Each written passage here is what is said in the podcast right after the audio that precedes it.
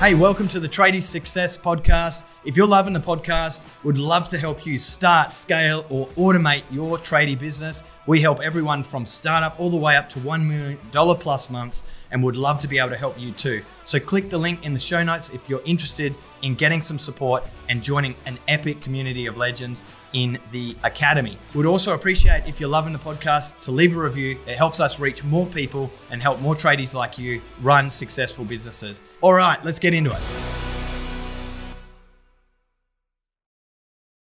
Hey everyone, we're here with Ben Sorensen, the witty, eccentric brain for hire. Is comedian and self-employed and loves doing what he does. So, Ben, I'd love for you to introduce yourself to everyone listening right now. Well, look, I do a fair whack of different things, and part of that is to keep my brain occupied and engaged. So, there's the comedy and the uh, the writing and the performance side of my world, where I go and host events, and uh, I'm a you know Instagram influencer, as I call them. Uh, and um, then there's the business side as well that I'm uh, really, really passionate about and involved in as well, which is all about uh, marketing and strategy and um, that side of things. And yeah. I find that the, the two marry together really nicely and they keep me occupied and on my toes. Yeah, I can't wait to explore all of that. That's really cool. So, what are you working on right now? What's the thing that's uh, keeping you occupied right now? So there's um, that's a great question. There's actually a couple of things uh, that I've got on my uh, work in progress list that I have. Uh, we're doing a uh, hosting and putting together a virtual award ceremony for uh, a, an organisation. They've been hit hard by COVID and obviously can't do uh, large events, so we're opting to do a online version, which is really exciting. So lots of production in that, lots of filming in that.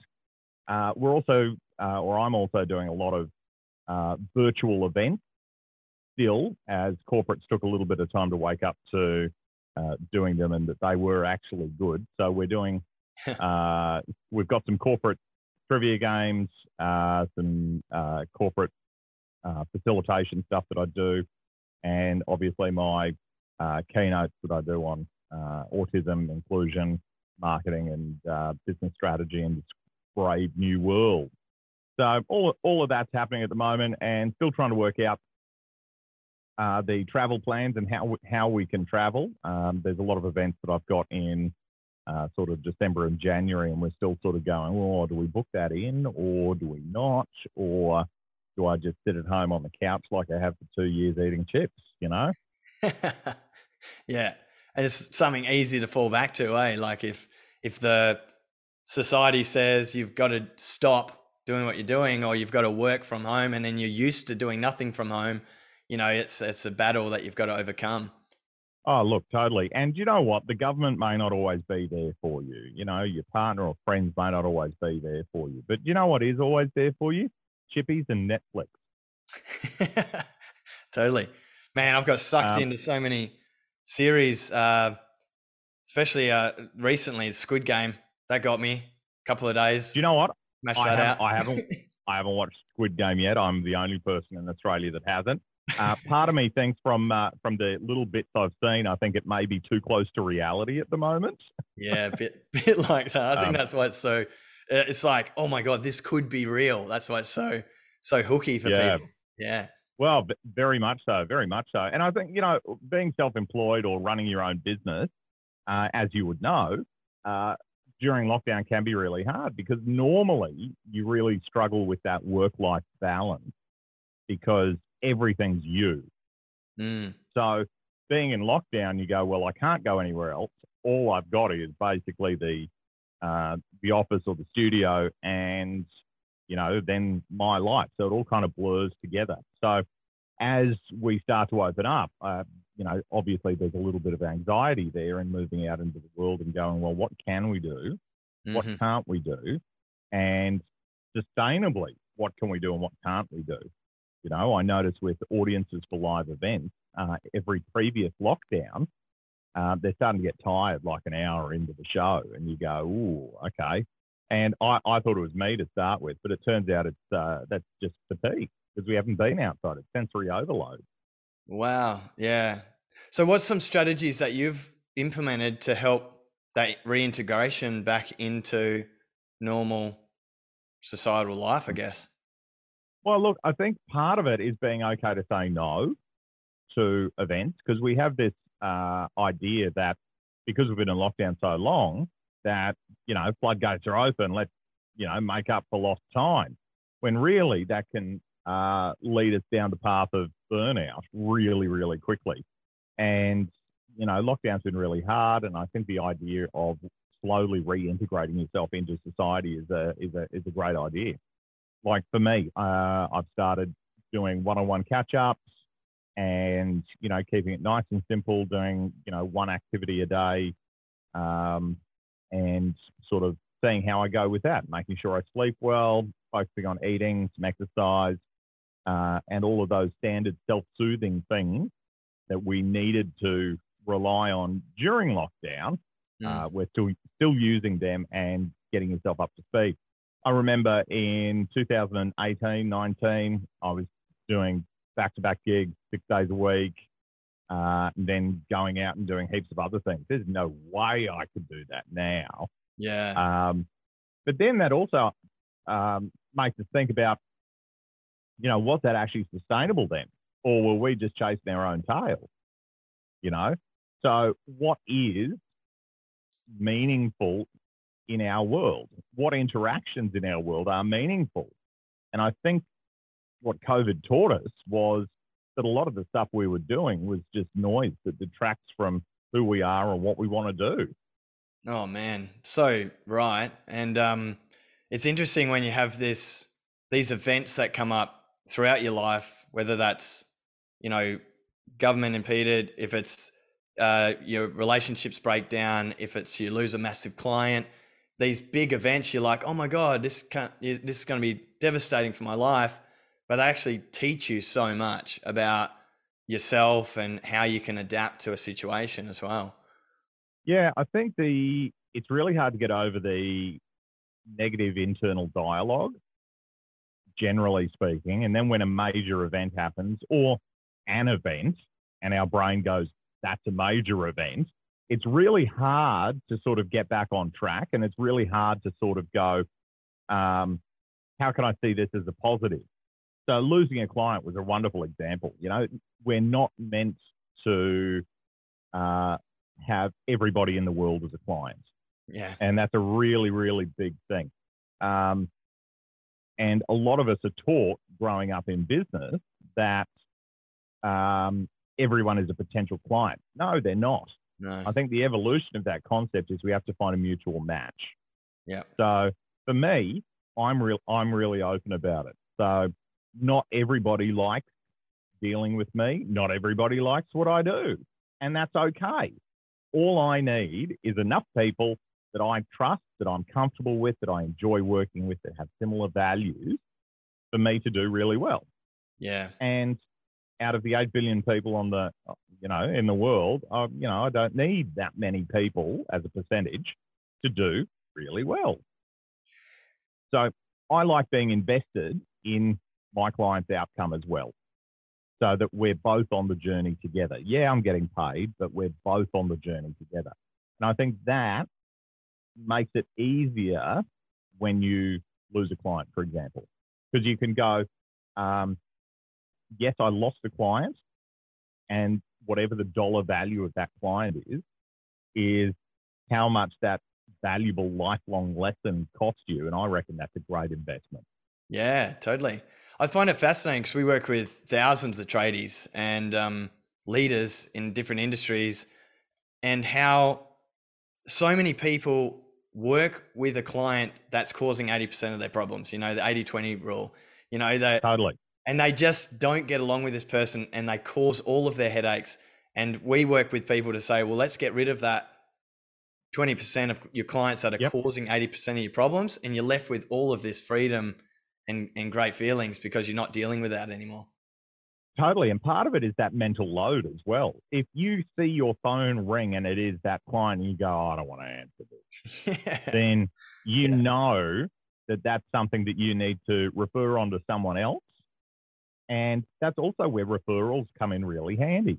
So Mm. if you, as a tradie, for example, know the type of client that you like to work with, find find another tradie out there that does the same thing as you that enjoys a different type of client. So then you guys can both refer to, uh, to each other because uh, one one nightmare client for you might be a dream for someone else. Yeah. And you know, if you can not only help someone else's business grow, which is awesome, but uh, reduce the mental load for you, then that's a win-win.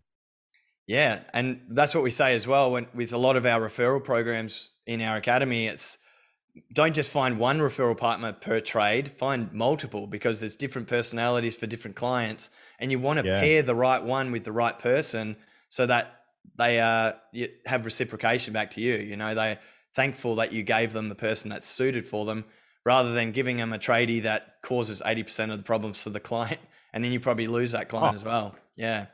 But yeah, totally. And that and that's the thing. When people have a bad experience, it's not necessarily a logical bad experience. Sometimes it's just they don't like dealing with you, and their interpretation of that is you're a shit tradie Yeah, exactly. Or a shit person. and a shit person. It's got nothing to do with the quality of your work, Yeah. but you guys just don't get along, or you've got different values, or a communication glitch. Mhm. And by fixing all of that or identifying that early, then you can still maintain that image of being a really competent, really great tradie, and uh, also uh, refer on to a specialist that you think might suit that client better. So, you know, it's great for everyone. Yeah. Now, speaking around marketing, because you love it as well, and I'm I'm passionate around marketing. Um, with the you know outreach to new clients as well, the same sort of principle applies when people are calling up, and then some someone says, "I've already got a tradie," you know, or "I've already got a cl- client like you," then people go, "Oh, that means they don't like me." You know, a lot of people fall into Yep. that trap, and then it affects their confidence, and they stop doing you know outreach to new clients. But you need that Yeah. outreach to grow, and um, And do a lot of work around expect- that. Oh, totally. And a lot of consistent work. And I think that's where systemizing is a really good idea. Because if you just go, oh, I'll just call, oh, I had two no's, so I'm not going to do any more. I think that's, that's bad. Yeah, Um, that's not going to work. So from the entertainment industry, I get hundreds of no's every week. Yeah. Hundreds. I've got an email list full of no's.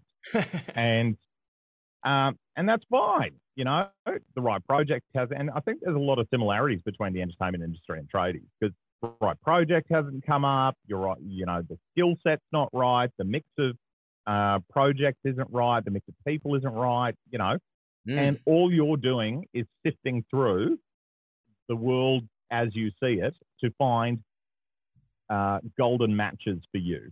oh, gold nugget in the rocks. Little gold nuggets is all you Yeah. want. And the no's aren't necessarily no's for you. They're just no, we're not a mutual match.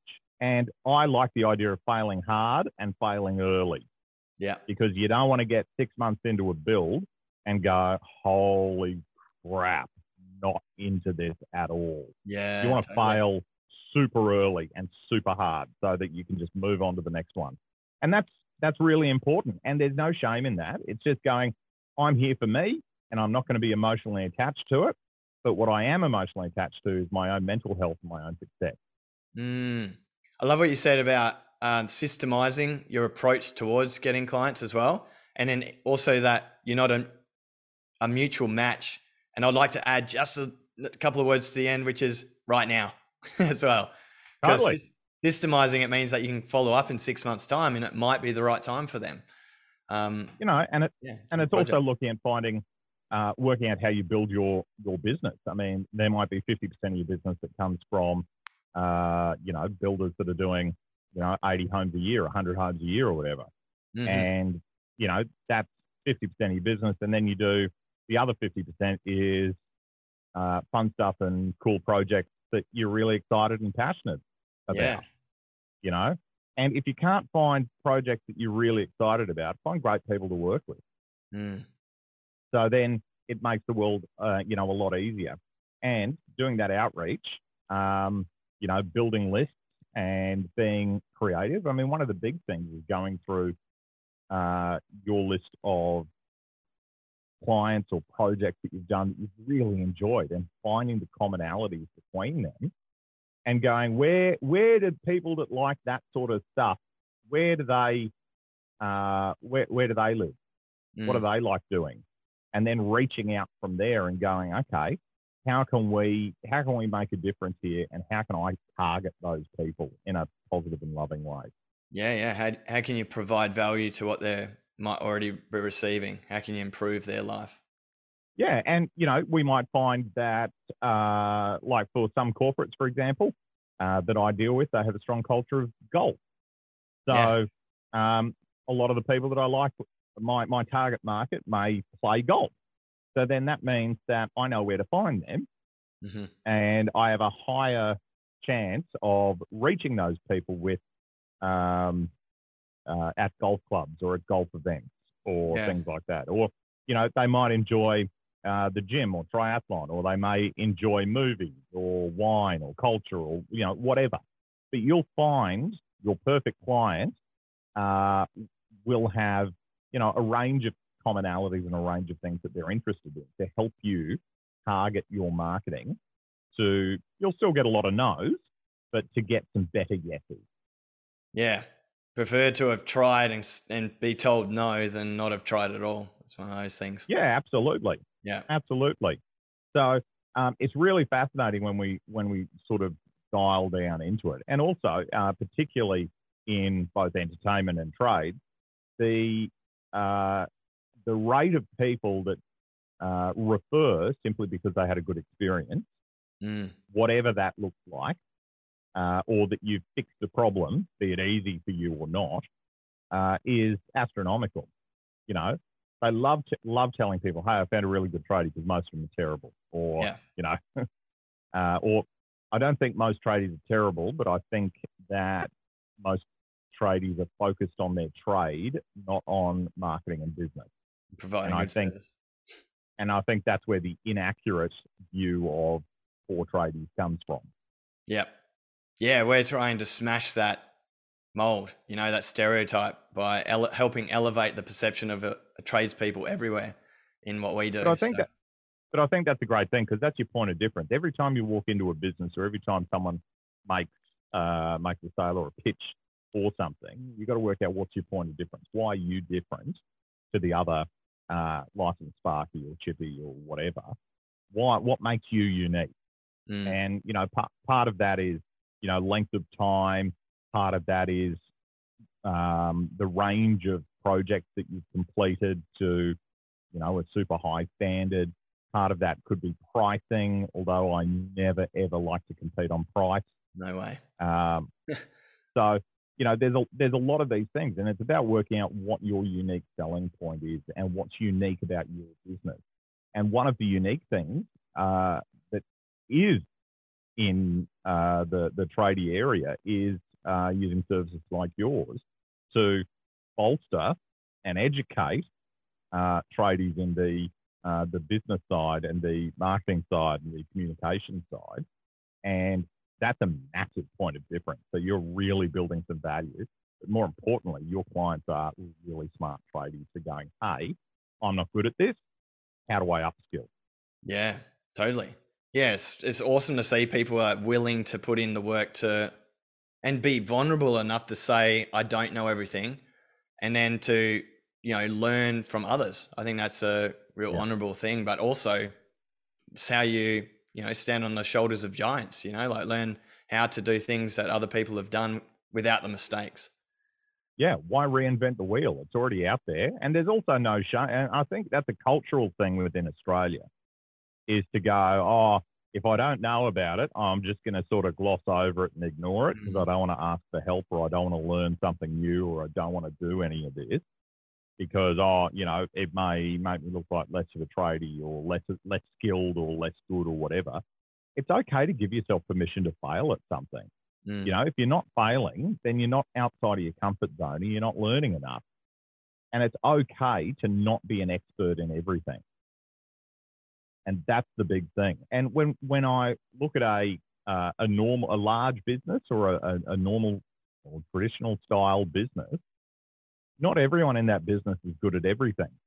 that's why you have a marketing manager in a big business, or you Mhm. have a store manager, or you have, you know, a merchandiser, or you know, a voiceover guy, or you know, whatever.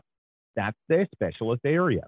You know, the other the other interesting thing that's coming up a bit is the um, uh, is the T uh, the T concept about um, having that depth of knowledge in one area, but also working out and having some of that peripheral knowledge uh, to help you with your core area. And I think that's one of the things that your organisation does really well is um, most tradesmen or tradespeople are really awesome at their core trade. Yeah. And what you're providing is some of that, the, the, um, the, the, the breadth of skills to help them be better at their trade. And look, part of that is also outsourcing as well. Don't be afraid to outsource, you know, your accounting or your bookkeeping or whatever, the, the bit that you hate or loathe the most, because then that also reduces that mental load to help you focus on the bit that you're really good at. They talk about why CEOs get paid like 5, 10, 20, 30 million dollars a year.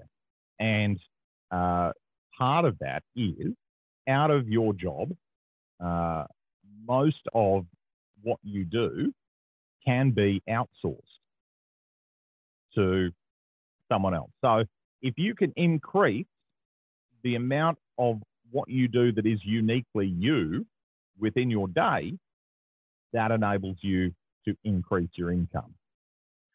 So by outsourcing a lot of that other stuff, by systemizing a heap of stuff, that enables you to have that autonomy, to have that ability to focus on the bit that is uniquely you. Man, we um just on that, we just finished a cultural upgrade within the academy, and uh, we had someone come in internally, and we went through and we did a program. Well, a, it's a, te- a test, a profile test called Wealth Dynamics, and it actually works out what profile you are, and then, like you were saying, the two other secondary profiles you fit in. Um, but then also, when you notice and actually analyze the, I don't know, I think there's 10 different personality types, and the opposite of the square is actually the opposite personality. And someone else Yeah. thrives in that and lives in that and loves it and gets a lot of joy and flow from that. Um, but if you're working in the wrong zone, then it drains you. You run out of energy. You know, it, Yep. it causes problems and stress. And when I realized that for the first time, um, that I'd actually, I, I sit in like the star personality with, in this particular program, uh, with a creator and a connector secondary personality. And I realized that for me personally, I like to connect with people, ask them what their problems are, then create solutions, and then broadcast as a star, which is broadcast solutions to everyone to help everyone upgrade. Um, and that's where I love and thrive in. But what I was tending to do was talking to people, creating a solution, and then going to a Lord personality, which is like the the granular, task driven uh, Nuts and bolts rolling it out. Yeah, rolling it out. And that was draining me. And I was doing that for weeks sometimes, like just trying to build the solution. But uh Yep. you know, it was huge realization, you know, and um Yeah. you know what? In that in that in that in that sense, we're very similar. So uh, the actual nuts and bolts of the uh, consistency of rolling stuff out over a long period of time, uh, I find that very draining and really challenging. But Mm. I've met so many amazing people that go, I live for this Yeah, yeah. and I love it. yeah. And, you know, the other thing is when you look at your business and you go, talking about personality types, there are some personality types that are just born to do some role and they just love it. And just because they're so good at that role, uh, that doesn't mean that you're going to be best mates with them. You don't have to be best mates with everyone in your organization, but you always have to be courteous, polite, and uh, kind. Yeah. So just because you don't get along with a personality type personally doesn't mean that you can't work with them to give them the thing that they love and for them to give you the thing that you love. Yeah. You know? yeah. Yep. And that's really cool. A lot of times I see in uh, in businesses, particularly in the building industry, we just employ people that we want to be mates with, rather than having a strategic approach to it. Going, hey, I I want to be nice to everyone. I want to get along with everyone, but I want to make sure that I've got the right mix of personalities for the right jobs that each individual person is doing. Yeah. So that when everything comes together, we've got a complete team that rocks. Yeah. Yeah, I remember I remember doing the exact profile. I got invited to a seminar and we did the profiling probably 10 years ago when I was fairly new to business and I was like, "Oh, this is interesting," but it didn't mean anything at the time and I didn't apply it and I didn't understand it. And then we redid it again and so we have over 50 people in our business in now. Um, and it totally makes sense now. Like when you've got a team, other people can do the jobs that you don't find flow in so much better than you with more energy and enthusiasm. And then the stuff that they don't like to do, like you said, you can thrive in as well. So uh, I think one of the most interesting things was when we redid this test in my electrical company, Response Electricians, back in Perth. I hired an ops manager, Kirk, who's now a coach at the academy, but Kirk came in and we always knew we just worked so well together because I'd create solutions to the problems and he would go and get it done. And I never knew why we worked so well together until we both did this test. And I'm like, man, and they said, this is the perfect person to you because they're the person that complements the things you don't find flow in. Um, and yeah. I was like, holy moly, like this has come together. um, and we know now that that's that. Aren't ops managers and ops directors a unique, uh, a unique human? Yeah. And absolutely dead set essential. Yeah. To uh, unlimited business growth. Because we, we can sit in rooms and we can make up solutions until the cows come home. But if they're not rolled out, it doesn't matter. Yeah, exactly. yep. you know, and having having those systems is really important. And yep. you know, in the I find that harder in the early days when you've got a smaller business. But thanks to technology, there's a lot of things that you can do to um, to sort of uh, automate a lot of those processes until you get to a stage where you can employ a human to, you know, to manage that or to, you know, grow to that next stage. Yeah, I, I have a fallback um, system we follow is how do I not do this? The question is the question. Firstly, can we automate it? If we can automate it, great. We do that. We build that, or we get a you know IT person programmer to go and do that automation. If not, who can do it? Um, and then we we teach a thing at the academy called micro jobbing, whereas traditionally you'd go and hire hire like an administration person that does fifty different job types. Yeah. Uh, micro jobbing's going to Upwork and just hiring for one thing, reconciling bank account only. You know, and, and you hire that person yeah. and they do an hour a week. You know, and that's what you pay them for. Technology is amazing for being able to micro job all the things that you don't want to do out to an expert at that one thing. Uh, and com- combined, you build a big team doing it little jobs. You know what I mean? Yeah, micro jobbing is really cool from the point of view that if you don't have enough work for a full time person, or you haven't found the right person to do that job to fit into your growing team, micro jobbing is really great. And if the person that's doing your bank rec goes, no, I'm not doing not doing this anymore, your whole business isn't going to crumble. Yeah. You know, so there's that whole risk management strategy. Then all you have to do is go out and find someone who's who does bank rec as opposed to someone who does all the other stuff as well. So yeah. I think from a uh, a maintenance point of view, there's a bit more admin in doing the micro jobbing, but it also is a wonderful risk mitigation technique to you know, make it a bit easier for you because you're only plugging one or two little parts of your business rather than everything else. Yeah, we've found through micro jobbing, though, you find talent because you're hiring 10 people and then you choose the best one out of the talent and you go, we're going to give you more jobs and we can scale up their role and then we can drop off some of the ones that aren't performing. It's been awesome to like build someone into a full time role versus hiring someone that's the wrong person and then taking three months to realize, no, this isn't working, sorry. Then a really awkward mm. conversation and then having to yep. let them go and then moving on to someone new and having to retrain again. So that's it's been a yeah. good. It's it, it's funny. There's um I I like the fact that we have a lot of uh, employment laws to make sure that we have great work, great and safe working conditions, fair rates of pay, and all of that. But the other side of it is it makes it really hard for small business because a lot of those laws are built for big business um, to stop them from, you know, raping and pillaging employees.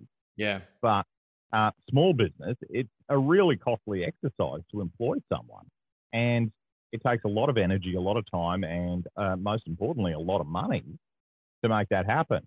So, uh, working with freelancers or other small businesses, or uh, using your you know micro gigs is, uh, I think, a really great intermediate step, uh, or even as you said, a, a great final step to make it a lot easier to grow your business.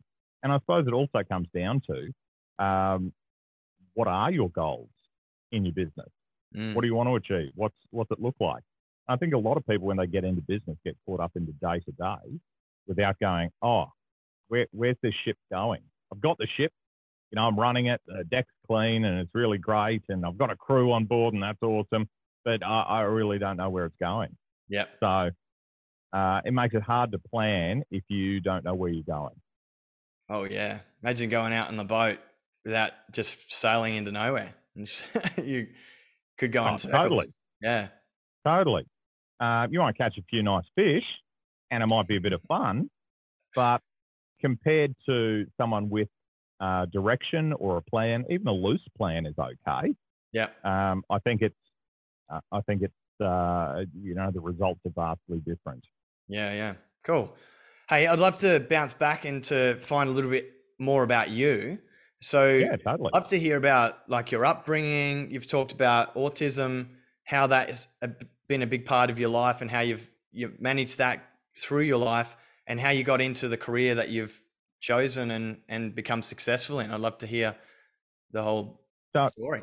Yeah, so I, I grew up in a small country town called Dayboro, which is about maybe an hour out of Brisbane, and they were at the time known for their pineapples and cows. Um, and look, uh, it was a uh, country upbringing, uh, and I think at the time, uh, it like it was a great place to grow up, and I've got a lot of really great memories from there as well. Uh, but I think that uh, with the autism stuff, uh, it didn't have a name, and we didn't know what it was. I just knew I was Mhm. different, and my brain operated differently.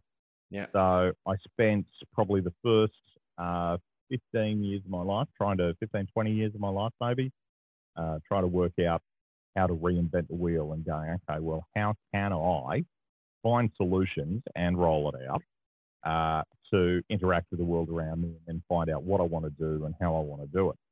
So one of the things with autism is um, when you've met one autistic person, you've met one autistic person. Everyone's different. Mm, It's a spectrum.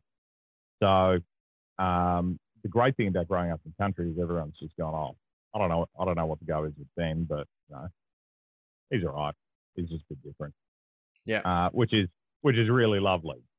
Um, but then as I got older, I've worked out uh, I've actually got a unique skill set, and uh, if I work and understand my brain, then I have a better shot at providing value to the world and being a meaningful part of it, uh, and also providing value for me as well.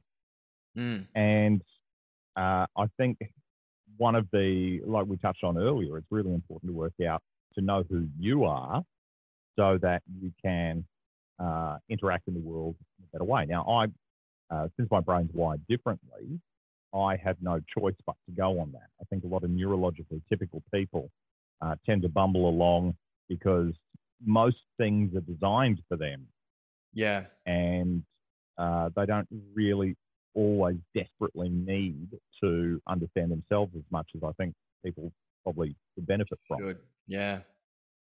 Um, so, you know, growing up, uh, communication was a challenge for me. So I knew that if I hyper focused on something, I could be good at it. It doesn't matter what it is. Uh, if I was interested enough in it, I could learn really quickly and I could upskill in those areas. So I made communication my special area of interest. Uh, which enabled me to, you know, interact with the world, and then I didn't know when to stop. Yeah. So, right. so that led me into, uh, you know, the entertainment industry and doing voiceovers and, uh, you know, keynote presentations and presenting yeah. radio and TV and all sorts of stuff like that. Yeah. How did? Um, what was it like? Like as a kid, what memories have you got of you trying to communicate but not able to effectively? Have you got any that st- stuck with you? Yeah, totally. Um, so, and some of this still happens now. So it takes a lot of energy to um, uh, to communicate with the outside world now. So the yep. studies say that an autistic person uses three to four times the amount of energy that a neurologically typical person does in the same day. So a lot of the tasks that you would normally have and normally do intuitively are done consciously by the autistic person, as a, as a crude example. Yeah. So sure. let's say you go, all right, I'm, I'm just going to have a shower and brush my teeth. Uh, okay, cool. That's, that's a, an automatic process for most people. But for an autistic person, it is, okay, well, I'm going to stand up, I'm going to walk upstairs, I'm going to uh, find my, okay, where's my, where's my toothbrush? Okay, now I need toothpaste, I'm going to put the toothpaste on there, and then I'm going to brush my teeth. And it's all a very conscious thing. Even things like reading faces. So you'll know intuitively if someone's happy or sad or upset or uh, any of the nuances in between that. Yeah. Whereas a lot of autistic people have to go, okay, well, I remember what that face looks like from the emotional cue cards that I've been learning. So sure. I think based on one, two, three, four, five points that this person is sad. Wow. So a lot of that's where a lot of that extra energy comes mm. from. Um, so it happens. Uh, I still have problems with it, particularly when I'm tired.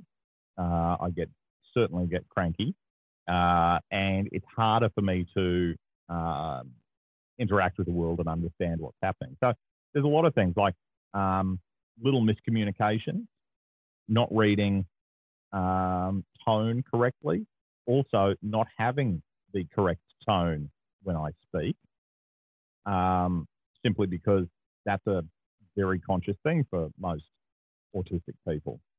Um, also, having a facial expression that doesn't match the meaning of what I'm saying. Yeah. Or misreading someone else's facial expression. So there's a lot of those seemingly little things that can make a big difference in communication. And also not having the awareness fast enough of what's happening means that you can dig some pretty deep holes oh, before you've worked out what's going on. Yeah. You know? Yeah. So all, all of that combined. So uh, there's a lot of problems there with, uh, um, you know, friendships, uh, close relationships, uh, and also with uh, certain personality types in business. Sometimes people get offended really, really easily, or they don't understand what's happening, or they're a personality type that just doesn't gel. So I tend to find those people um, faster than most neurological, uh, neurologically typical people, simply because um, they will find me. Um, uh, I think I think the other thing is autistic people or, or I present uh, can present sometimes as arrogant when really uh, my intent is not to be arrogant, but to be efficient or clear. Yeah. And uh, some people respond badly to that, and then some people get it and they go, "Okay, well, that's just you know how he is, and that's he's not in, meaning to be like that. That's just yeah. him being project focused and work focused because he cares about the outcome. You know, yeah. so you know it's it's it's a challenging thing, and it's still a challenging thing for me. I'm just really fortunate that I've got a wonderful group of people uh, around me that I regularly work with. Yeah. And, you know, some people I regularly hang out with as well. And yeah. it's wonderful. You know, I'm always I'm always open to more people uh, because I think one of the advantages, uh, sorry, one of the disadvantages of being uh, on the spectrum is uh, sometimes our networks aren't as deep or solid as neurologically typical people. Mm-hmm. Because there's so much extra effort for each individual person that we have in our world. And also the recovery. And I think this is also a big thing that I learned as I'm, or I learn as I'm getting older, is the uh, recovery from errors. So let's say we had a miscommunication.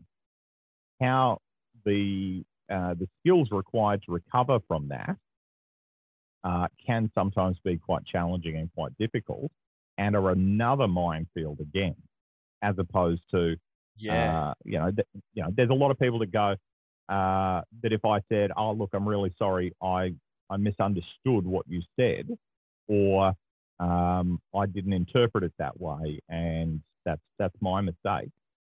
There's a percentage of people that will go, "Hey, thanks, thanks for letting me know. Um, understand it was a miscommunication. Let's work together to clear it up." Yeah. And then there is also a percentage of people that go, "I was really clear. How could you possibly misinterpret that? Are yeah. you stupid?" Mm. And I go, well, no, it's called autism. Oh, okay, cool. So you're disabled now. Oh yeah, yeah. But you but you communicate and talk so well. How could you be disabled? And I go, well, I mask really well. Yeah, sure. Now you're just trying to you know, now you're trying to manipulate and play me. Yeah, right. You know, so there's a whole range of experiences there um, that are unintended consequences of um, uh, missing some of the nuances of detailed communication. Yeah, I, th- I think this is a really great opportunity for, firstly, anyone that's listening that's not autistic to understand an autistic person and maybe they have a client that's autistic or a friend or uh, I'm sure if they've got a friend they've worked with them and they understand it but it's a client or someone they're meeting or they've gone into a sales yep. meeting and and that so it's a great opportunity for us to understand autistic people for that reason but also for anyone that's listening that is autistic to potentially hear some strategies on how you learnt to um, better manage it and to be able to integrate into society as a result. Yeah. So a couple of questions that came up for me because I'm I don't personally know anyone except for yourself as of today who is autistic.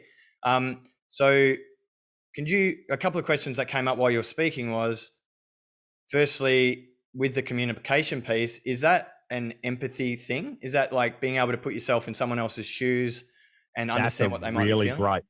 That's a really great question. So um, we've thought for a long time, or there was, uh, uh, you know, accepted wisdom, which is not always wonderful. Um, thought that autistic people didn't have the ability to show empathy, and that was the big part of it. And they went, "Oh, that's why people don't like you know, some of the, uh, that's why the personalities are a little bit more abrasive. Yeah. Is because they're, they have an, an inability to show empathy or understand empathy. So what we found out recently is um, there is an overwhelming amount, uh, and again, I'm speaking generally, every autistic person is different, but generally yeah. speaking, um, autistic people have a wealth of empathy and a wealth of love and a wealth of understanding. The problem is we don't always know when to deploy it because we can't read other people. So, mm. for example, on the inside, I might be going, Oh, yeah, I've got a really great solution to your problem. And let me tell you, blah, there it is. And you can be really angry and upset because I didn't do it with any tact because I was really keen just to fix your problem to make the problem go away. And you're angry at me and I've got an, an overload of empathy here going, oh, you're angry. I didn't want to make you angry. How did I make you angry? I don't understand. yeah, sure. Um. And I think uh, going back to uh, a, pre- a, previous point about working with clients with autism and things like that, I think it uh, as a as a tradesperson or as a business owner, it's really challenging because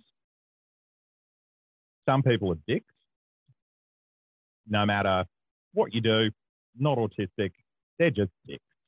Yeah. Uh, some people are unintentional dicks and they they might be autistic or they might have a sensory processing disorder or they might be you know, severely depressed or anxious.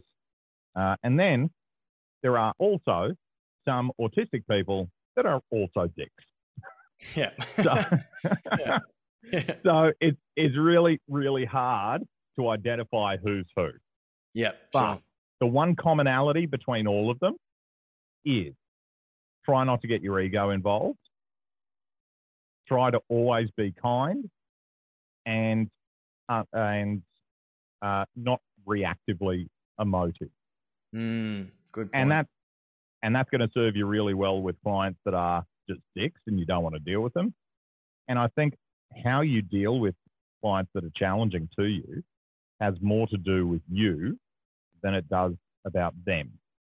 So if I'm whether I'm autistic, a dick, depressed, or super over the top happy or whatever, if you know as a business owner whether I'm a match or not, you can politely say, hey, I don't think you're a match for our business, but hey, here's some recommendations for you that I think would suit you really well.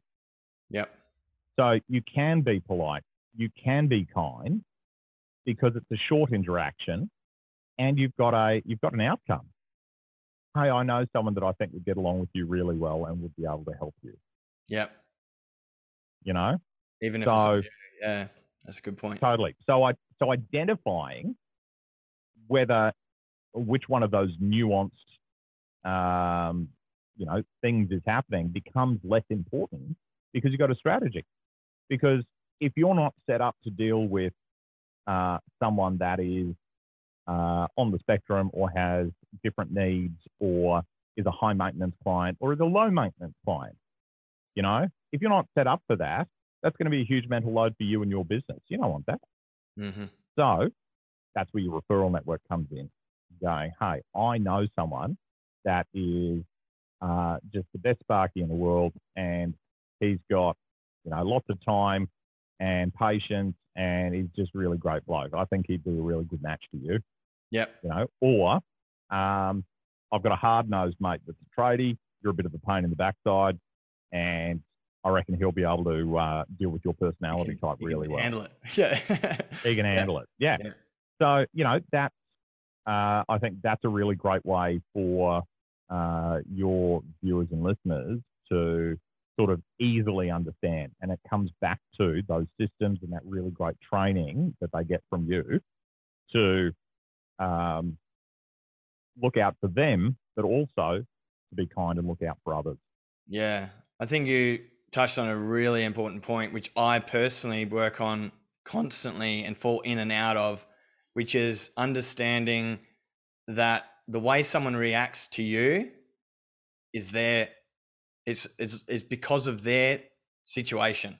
You know, it's Mm. because of maybe they've had a bad day, maybe they've got some things happening at home, maybe they've got autism, maybe they've got uh, just been told they've got cancer you know there's so many things that they could be getting angry at or upset with which isn't necessarily your fault it's just what you said or, or the way you behaved or whatever has made them Yeah. feel a certain way um, as a result and i'm constantly working on this and um, i think it's really important that people understand you know i think i say it quite a lot within our academy and so- sometimes on podcasts but it's the the situation that's just happened right in front of you and it's everyone's got different upbringings and uh, experiences in life which makes them react to the situation in a different way so um, Yeah. understanding that helps take it off because a lot of people feel oh they got angry at me it's my fault they think i'm a bad Or person what did I do to make Yeah. them angry? yeah Yeah. Yeah. And I think the and that that whole interaction and that whole concept gets a lot easier when you go, how can I be the strongest, kindest person I can be?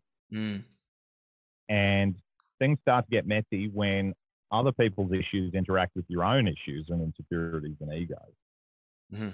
So um, I, I talk a lot about conscious kindness uh, because I think in society we see kindness as being weak or giving stuff away when conscious kindness is going, okay, well, I could be a dick or I could get angry or I could show evolved, educated kindness now Mm. in this situation.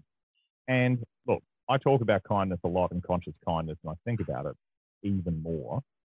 Um, and, you know, sometimes I'm really good at it. Sometimes I'm terribly unkind. Sometimes it just doesn't work. Mm. Um, and I'm not about preaching perfection, but I think it's a journey for everyone. And if we wake up every day and go, okay, how can I be better than yesterday? How can I learn from my mistakes? How can I go within and understand, you know, why did I get angry at that?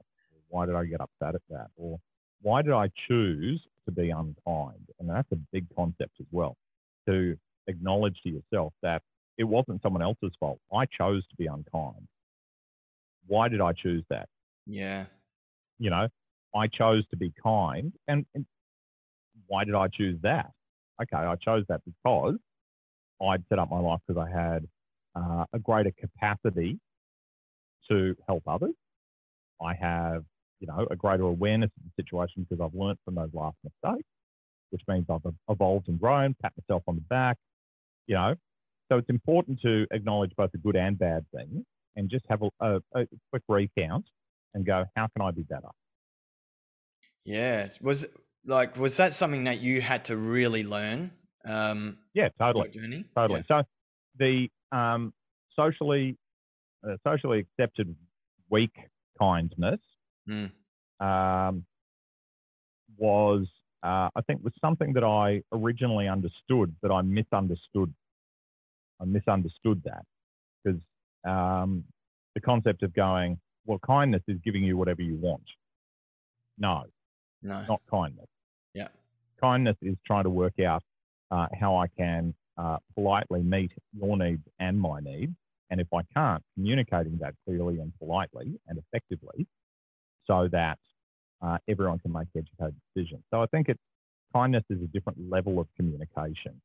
And it's also really hard to get rid of uh, ego or Mm. to put ego aside, because so much of our world is built on uh, a facade that others see, or the idea of ourselves as opposed to the reality of ourselves.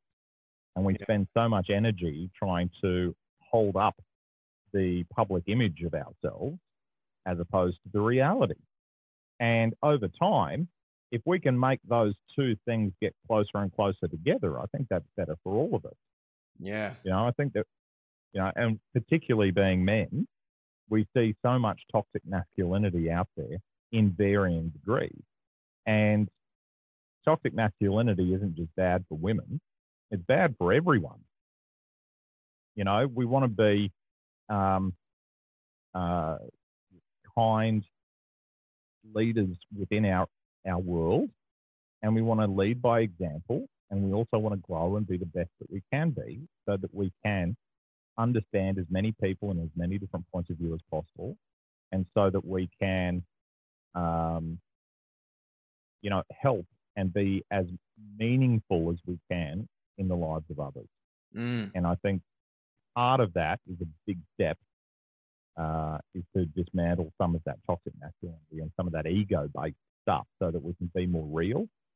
And I think when we start getting rid of those fake layers, we start to have more energy and more mental space to connect with others and to do things that we actually love as opposed to things we think others would love about it. Yeah, I love what you just said. Can you can you give someone that might be wondering what is toxic masculinity uh, with an example so that people can visualize what this is and how that applies or potentially applies to their own life? Yeah, totally. Um, I see, uh, and again, this is my interpretation of toxic masculinity. So uh, I see toxic masculinity as a focus on the external and the focus on, you know, don't hurt my pride, don't embarrass me, Mhm. you know, I'm, I, I, I'm tough and, you know, what I say goes and it's all power based. Yeah. Um, you know, when we see a lot of people that embody the toxic masculine, uh, toxically masculine lifestyle to focus on the, on the exterior. So how do I make myself feel good? I'm going to buy a big car. or I'm going to have the flashiest house, or I'm going to go on the, you know, it's all about uh, external things to distract me from the inside, which I am desperately, desperately trying to hide and ignore, even mm. though everyone around me can see through it immediately. Yeah. And then what happens is when you get into that mode, you will attract uh, other people that support that way of thinking, which is why you'll find that you'll have uh, a lot of other friends that have, you know, big cars. And then you end up with the, uh, like the, the, the tertiary issues of, well, my friend's got a bigger car than me, so now I've got to buy a bigger car to maintain my ego so that I'm, you know, equally as toxic as he is. Yeah. And oh, they went on. And so it's the whole keeping up with the Joneses thing because you're desperately running away from what's happening inside. A car doesn't define who you are. You know, your job doesn't define who you are. You know, you define who you are through your understanding and interpretation of you and the growth of you. And if you had trauma, and a lot of us have, uh, a lot of decisions that we make, particularly around toxic masculinity and a lot of other things like that, um, are trauma based decisions. It's okay to work through them. You know, you don't have to hide or suppress anything like that. There are plenty of services that are available to help work through that. And part of it, or the first step of uh, dismantling toxic masculinity, is to understand that there is something within you that you are hiding or running from or not happy about or something about your lifestyle is unsustainable. Yep. Yeah. And it's okay to ask it's okay to ask for help. That's totally cool. And it's okay to not even ask for help, but just go and get help. Yep. Yeah, totally. You know? I think that's a, definitely in Australia. We've got a thing where people don't want to be seen, like I think you said earlier in this session, but needing help in any form. Yep. Um, and the old age saying, "Oh, you need to go to psychologist or mental institution. Like you're crazy. You've got a problem. Like it's yep. a problem. Like everyone has problems. So, there's people that get help and there's people that don't." Yeah, and I think if you don't deal with your trauma, everybody else around you will have to. Mm, good point. You know, and saying uh, we have this thing in Australia, which I find really weird, that you only go to a psychologist when you're broken. You know, the the whole science of psychology is so much more than just making broken people functional. You know, I see a psychiatrist uh, and a psychologist uh, regularly because for me, it's not about, oh, I'm broken. I need to be functional. That's like uh, deciding to only change your car tires when it's you know when it's flat On and the rubber's gone. Yeah, yeah, yeah. It's not going to work. Yeah. yeah. So I see it as uh, like performance enhancing. I agree. So how can I how can I learn some tips and tools to be the best version of me that I can be before it's at crisis point? You know, how can I get that independent external person to uh, safely and securely talk through things that I'm maybe uncomfortable with or mm-hmm. not sure about. Yeah. You know, that's going to provide me with some information and a sense check on what's healthy, what isn't, and, you know, help me grow in a safe environment. That's a good thing. Yeah. You know, we also find um, by opening up the conversation about mental health and dismantling toxic masculinity, um, that does a lot to decrease the suicide rate. You know, and I think that that's also a real thing. So if we, uh, in many many cases, not all, but many cases, if there was that openness about, hey, this my lifestyle's not working for me, or I'm self-aware enough to go, hey, I'm not, I'm actually running from something, or I'm trying to overcompensate for something then, uh, you know, I think the world uh, would be a happier and better place, and we would see less of those struggles and less of less suicides, which I think is a wonderful thing. Yeah, I actually 100% agree with you about the performance enhancing.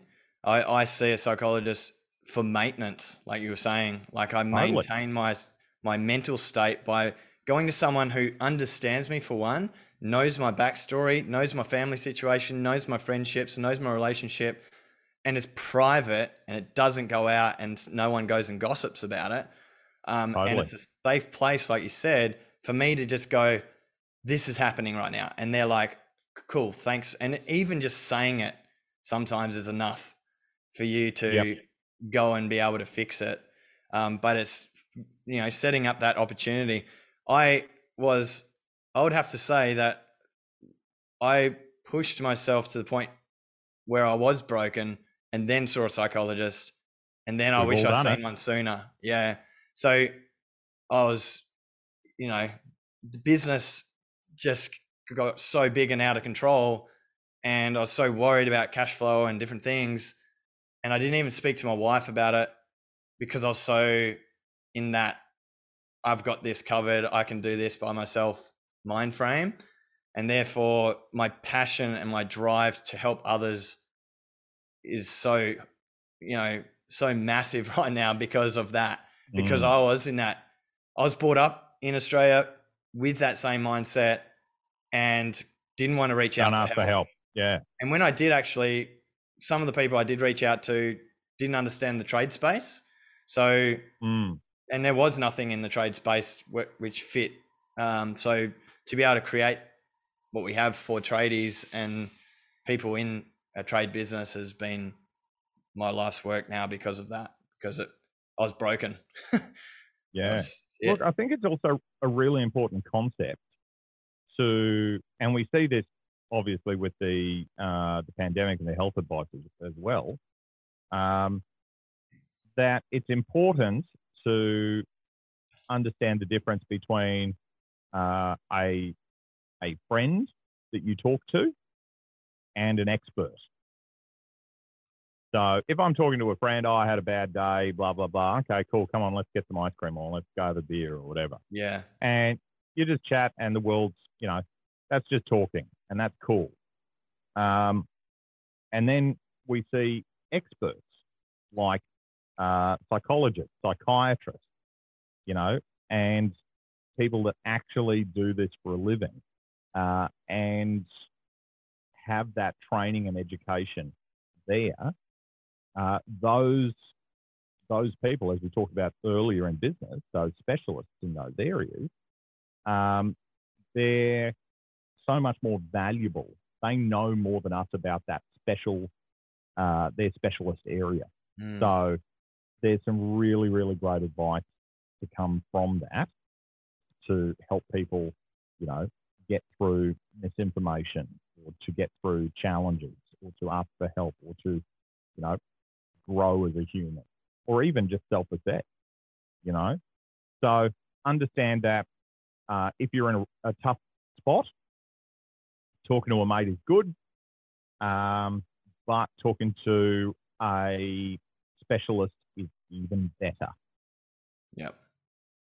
Yeah. And if you're feeling confused about your behavior, you know, outburst, doing stuff that you don't, you know is not right within yourself or in character, then that's when we need to go and see someone. It's don't wait till you're broken because it's coming, especially yep. if you're in a growing business with uh, other yeah. people pushing you, like clients pushing you, staff pushing you, you know, relationships at home because you're home late when you've got young kids pushing you. You know, all of that plays together and builds and builds and builds, and it will come to a breaking point if you don't take some action, um, and you won't regret yep. it. Yeah, totally. Oh, and and the thing is, most people aren't happy how they're living their life when they're like that. No. Yeah. So be selfish. Not so much selfish, but do it do it for you and do it for the people that you care about and do it for your business. To uh, take that time out to work on you to be the best you that you can be because you'll love it and so will everyone else. Well, once you once you heal yourself, you radiate that love, happiness, and joy to everyone else. You know, but if you totally. if you're hating yourself, you're bringing everyone else down. It's just how it is. Yeah. And and the other thing is mental health, uh, or my experience with mental health is it's not like, oh, great, it's fixed now. Don't have to worry about it. No, yeah. You know? Yeah. it's like marketing or paying tax or bookkeeping or anything. You know, it's a regular investment. Yeah. And it's a regular thing you got to do. And sometimes you'll fall off the bandwagon and or a life event will happen or something will happen. But that's where you go, hey, I've done this before. I know what I need to do. Now it's just about doing it. Oh, man, so good. Hey, um, before we wrap up, I'd just love to hear some tips for anyone that might be listening that is autistic or um, who has friends or family that's autistic that might be learning something from you around Yep. the strategies you've implemented to overcome uh, some of the challenges you've experienced in your life. If you could share some of those So- for us, that'd be amazing. So the great thing is, a lot of the strategies that are essential for autistic people working out in the world also work for everybody else as well. awesome. Um, and part of it is understanding your own brain. Take the time, energy, and effort to understand your own brain. Understand uh, self soothing. That is massive. So, self soothing, things that make me feel good that interrupt the negative neural pathways that happen when we do negative self talk or we have a bad day or something like that. We want to train our brain to feel good when we do certain activities. So, it might be reading. It could be, you know, aromatherapy or incense. It could be massage. It could be going for a run. It could be having sex consensually. It could be, you know, any number of things yep. that make you feel good or that you enjoy doing. So pick a healthy thing, and it's okay to try a few things and go, no, that doesn't work for me, or yeah, this does, or that used to work for me and this doesn't now. It's an evolving list. You know, Yeah. it may even be craft, like you might like cross stitch or knitting or painting or drawing or writing, anything. Uh, it's just a something that you can focus on that is healthy for you that makes you feel good. And uh, you know, meditation is a wonderful tool as well, but that's a skill that, uh, like a lot of the other things, it's a skill that you got to learn. Definitely worthwhile learning. Um, for me, uh, and you know, a lot of autistic people, it's understanding the difference between uh, on time and off time. So if I go out into the world, and that's what I would call on time because I'm dealing with people with high energy, and then I have to balance that with some uh, regenerative off time so that I don't burn out. Mm, And checking in quite regularly to go, hey, how am I feeling? Do I need more downtime? And it's okay to go, I need more downtime. I've got a lot to process. I need more downtime. yeah. Don't feel guilty. Re- rest is not a reward, it's essential. Yep. And if you can plan your world and be aware of the rest time that you need, then it's going to be better. As far as dealing with uh, autistic people or um, generally people, it's okay to give them space and time. So sometimes uh, getting to the meaning of something uh, that they're trying to say may take a little bit of time. Uh, it may come out a bit muddled. It may also be hyper articulate and way, way too blunt. Give them the space, energy, and time and see through, uh, try and see what they're really saying as opposed to uh, how you think they're trying to attack you. You know, a lot of people don't mean to attack you. Um, and look, there's some people that do, but either way, try to have a balanced, measured response and always try and be kind. I know it's really hard, but if we can all try to be as patient as, and as kind as we can, then I think it's going to be uh, a better world for everyone. And after you are super kind to someone that is uh, that you feel is unkind, pat yourself on the back. And Yeah. Go, hey, that's a really awesome thing, and I've made that person's day better, and I've made my own day better, and I've done something good in the world. So be proud of it. Yeah, love that so much. And like you said, you don't know. Like it could just be I that don't know. someone's just having a bad day. So just doing it all the time, like practicing that skill you just spoke about is what we want to do as human being, good human beings, you know. So Totally. love it. Hey Ben, awesome spending time with you. This has been an awesome Yeah. chat. I really appreciate you Yeah. coming on, man. Oh, I've really enjoyed it too. And uh, I'm just really thankful that uh, you're going out into the world, set up a great business, and you got that whole ripple effect going on, uh, helping tradies, helping people to be the best version of themselves and to be the best, kindest, independent version of themselves. Uh, you're really changing lives. So I'm really, really impressed with the work that you're doing. Thanks for having me on. Appreciate it, Ben. Thanks so much. Have a great day. Thanks, buddy. So, if you're loving the podcast, please share with your friends, anyone that's thinking about starting a tradie business or got a large tradie business. We help everyone from startup all the way up to million dollar plus months. We'd love to help you too. And lastly, it would mean a lot if you could leave a review on the player that you're listening to this on. It helps us get out there and help more tradies in business perform better and create better lives for themselves. So let's get into this episode. Hope you enjoy it. Talk to you soon.